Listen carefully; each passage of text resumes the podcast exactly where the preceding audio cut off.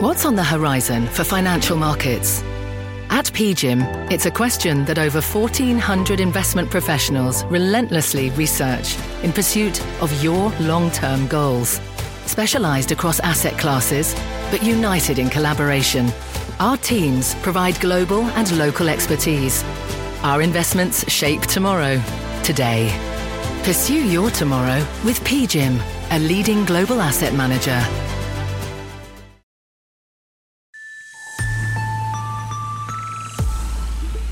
The consumer has been relatively strong. It, they've held in there. They continue to grow their spending. So demand's there, but businesses have gotten more and more cautious. Bank of America CEO Brian Moynihan at the World Economic Forum in Davos. There's going to be a decline in the economy, soft landing we predict, but still from a 4 to 5% growth rate to 1% growth rate is a steep slowdown. The macroeconomic conditions he's concerned about these days. I wish the day that you all would stop talking about the Fed and they would be off to the side. The U.S. economy drives by all of, you're going to have 80 CEOs, I think, over the next year. They're going to talk about what they do and how they invest. That's what drives the U.S. economy. And so the Fed's got to get normalized and then get out of the way. And what the world economy needs to get going in 2024. That would be better for the U.S. and ultimately better for all the countries around the world if we get the U.S. sort of situated with a dynamic of growth and inflation that's much more normal. I'm CNBC producer Cameron Costa. Squawk Pod reports from Davos. Bank of America CEO Brian Moynihan begins right now.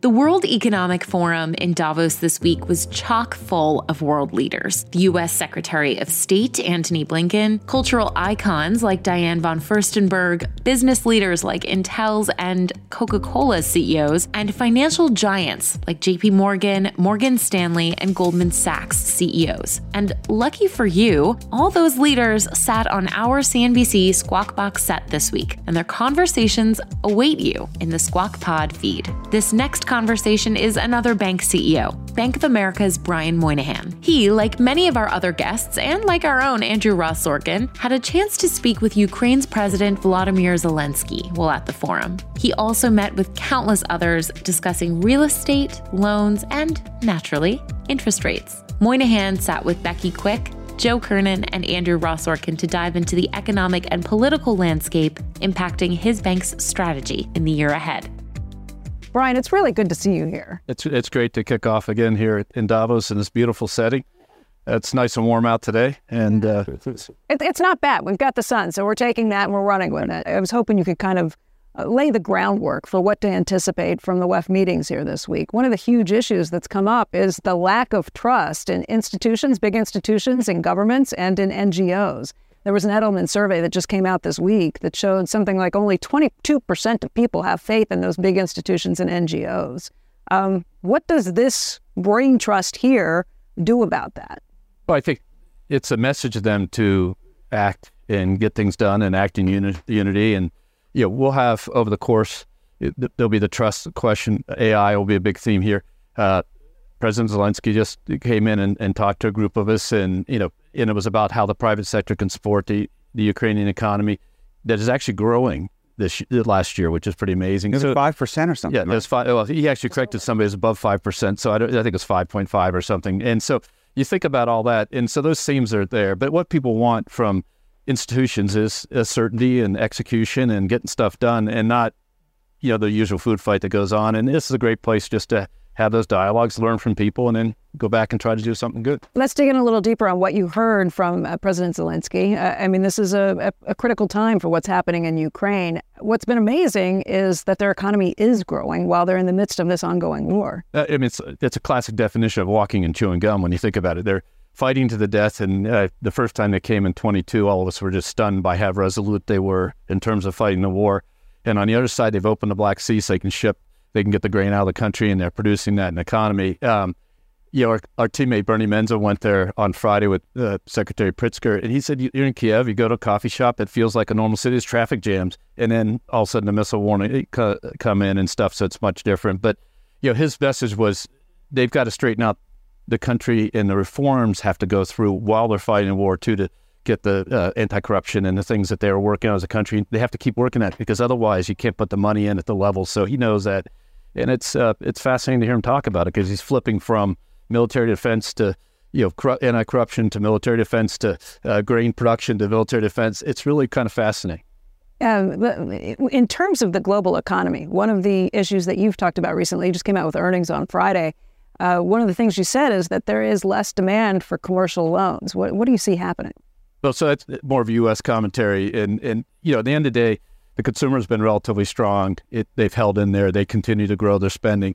The, so demand's there, but businesses have gotten more and more cautious, really facing this question. If you're told that there's going to be a, a decline in the economy, soft landing, we predict, but still from a four to five percent growth rate to one percent growth rate is a steep slowdown.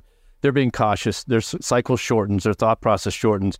And so what we need is just to kind of get through this change in the rate structure uh, in the U.S. and around the world. We need to get through a little more certainty in a stabilization at a level, and then we can work out from there. But right now, you're in the twist between, you know, a very uh, uh, tight, uh, a, a, rapid tightening of policy, you know, knocking down car loans and the housing industry and things like that as intended, and now you got to come out the other side. And businesses react to that. So their line usage went from 40% pre-pandemic to 30, back up to 36, and now it's bouncing around a little bit low. That against the economy that's growing, you'd expect to be back up to normal, frankly. We, oh, go ahead. Sorry, we still see. Uh, I don't know about you, but some of your um, some of your competitors still refurbishing the bank rescue fund. But it, it, it, can we put that behind us? So that that really was a one-off. A couple of, of banks that that you know got caught with their pants down in terms of duration risk. But but we thought maybe that everybody had a duration yeah. risk problem. That that was not. The, now rates are starting to they come down. They yet, but maybe they come down. So we, we dodged that. That was a mini little thing. Those companies are very unusual companies. They're very different. If you put a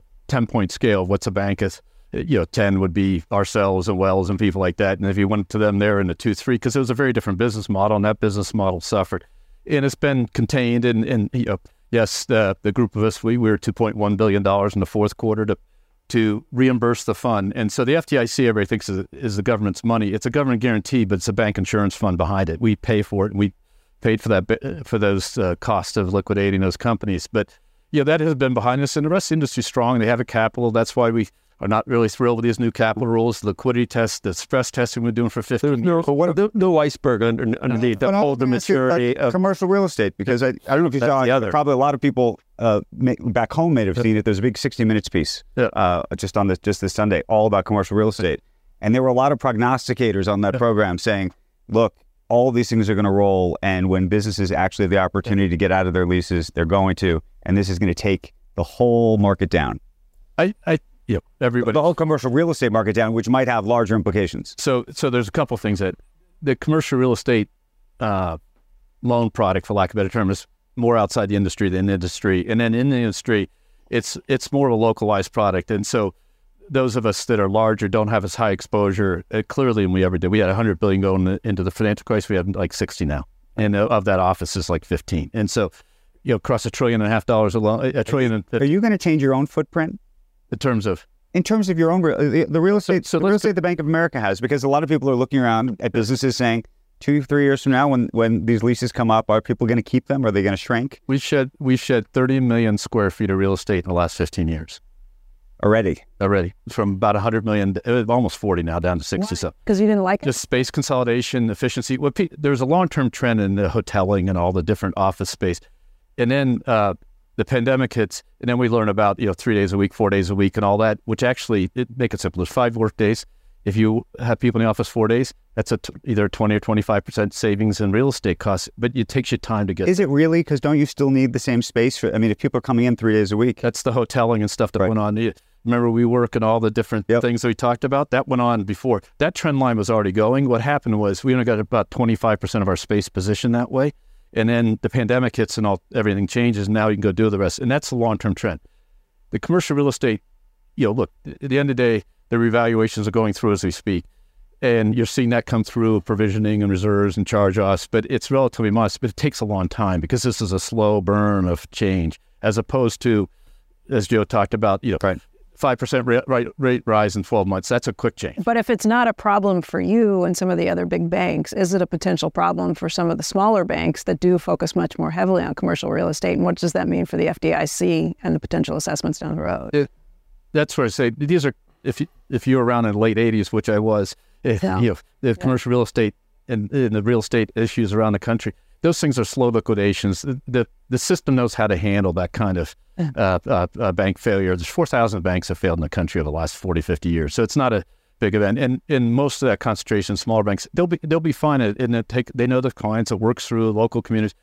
And so, you know, yes, it's going to be disruptive, but it's it's a little different than if you have what we had in the financial crisis, where the whole mortgage industry went completely overnight. You know, and, and that affected all kinds of things. It's just the leverage is not quite the same. You believe in the the market's uh, forecasting of how many rate cuts we get next year? And it, it, the reason I ask is, um, there's always a worry about crowding out of the private sector at 34 trillion. Yeah. And it started happening, and the supply was too much, and the auctions weren't going well suddenly what we're going to get six, everything's fine six or seven cuts no more worries about that we're, we're clear sailing I, I wish the day that you you all would stop talking about the Fed and they would be off to the side and the you know the entrepreneurs and they the capitalism. They won't let that happen because you know, the U.S. economy drives by all the. You're going to have 80 CEOs, I think, over next year. They're going to talk about what they do and how they invest. That's what drives the U.S. economy. And so the Fed's got to get normalized and then get get out of the way. But if you think about, we we have four rate cuts, not the six or seven in the market for this year. For this year, 24, four, and 25, which leaves you the three percent plus Fed funds rate. Probably have a four forward handle on a 10 year. That'd be a normal rate curve for those of us who've been around a long time. It's just for the 15 years or so since oh, no. the financial crisis. Keep it real. Yeah. You nobody's seen a normal rate curve. So it's going to take a while for the system to adjust to that the reality is we got to get there. The, we got to get the rate structure in a way that has more flexibility up and down, is not so glued to the floor that we can't get up. And so I think you'll see that play out. Hopefully, that'll play out because that would be better for the U.S. and ultimately better for all the countries around the world if we get the U.S. sort of situated with a dynamic of growth and inflation that's much more normal. And that's what the Fed's trying to engineer, and they got to be careful they don't overshoot right now. You, you, mentioned some of the capital requirements that are coming for the banks, some of the changes that are anticipated in Basel III. Um, it has been a move that you and a lot of other big bankers have been very vociferously kind of stepping up and saying this is going to hurt competitiveness. Um, it looks like they may be changing some of those requirements, or they're at least considering it. It, it, it from the public dialogue, they're working on it. Um, when we say competitiveness, you know, some people say, "Well, it's about you guys just want to make more money." We've made hundred billion dollars after tax since the pandemic. You know, so we're, we're going to make money in any environment. My colleagues will do it too. This is about competitiveness in mid-sized businesses. If you have a business in Europe and a business in the United States, both engaged in the supply chain for autos, and we have twice the capital requirements that they do in Europe, which is what could be the result of this.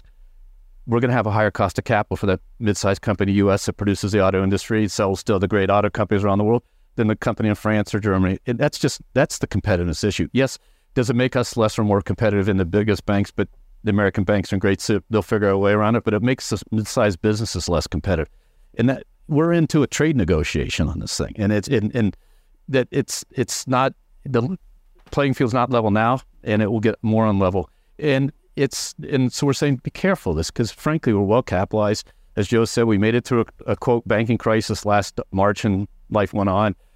You know, we've been stress testing and all this work we've done, and you're throwing it all out on a different theory. And we're saying, is that wise given the impact on American economy? Hmm. Do you have a preference in who wins the election? I told Becky you had somebody to ask that. The answer is we've been around since 1784, Joe. So we've been around a lot of elections, a lot of things. Somebody will win. We'll figure out how to operate. We'll go to try to help them be successful. That's what companies have to do. Good answer. Mm. Brian, I want to thank you very much for joining us. Great to see you. Thank you. You're not, stay one. You're not cold, are you? Yeah, no, not yet. Not cold. Story to tell.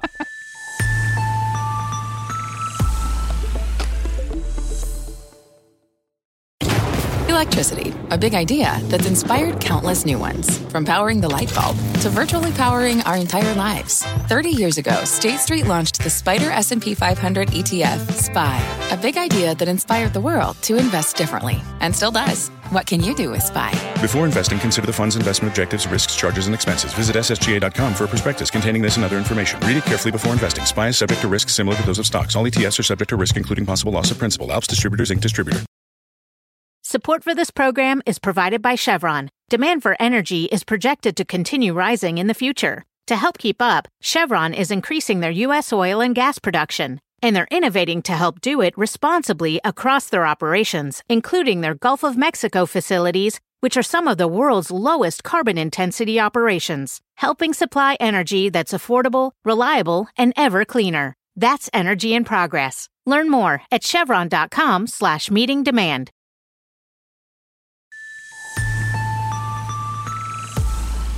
Thank you for listening to this special series of Squawk Pod reports from the annual World Economic Forum in Davos, Switzerland. I just can't wait for next year. For next year. Can't come. Booking your flight already. Squawk Box is hosted by Joe Kernen, Becky Quick, and Andrew Ross Sorkin. Squawk Pod is produced by me, Cameron Costa, Katie Kramer, and Caroline Rahotis. John Lazration is our editor. Thank you all. Thank you all. Thanks again, and have a great day.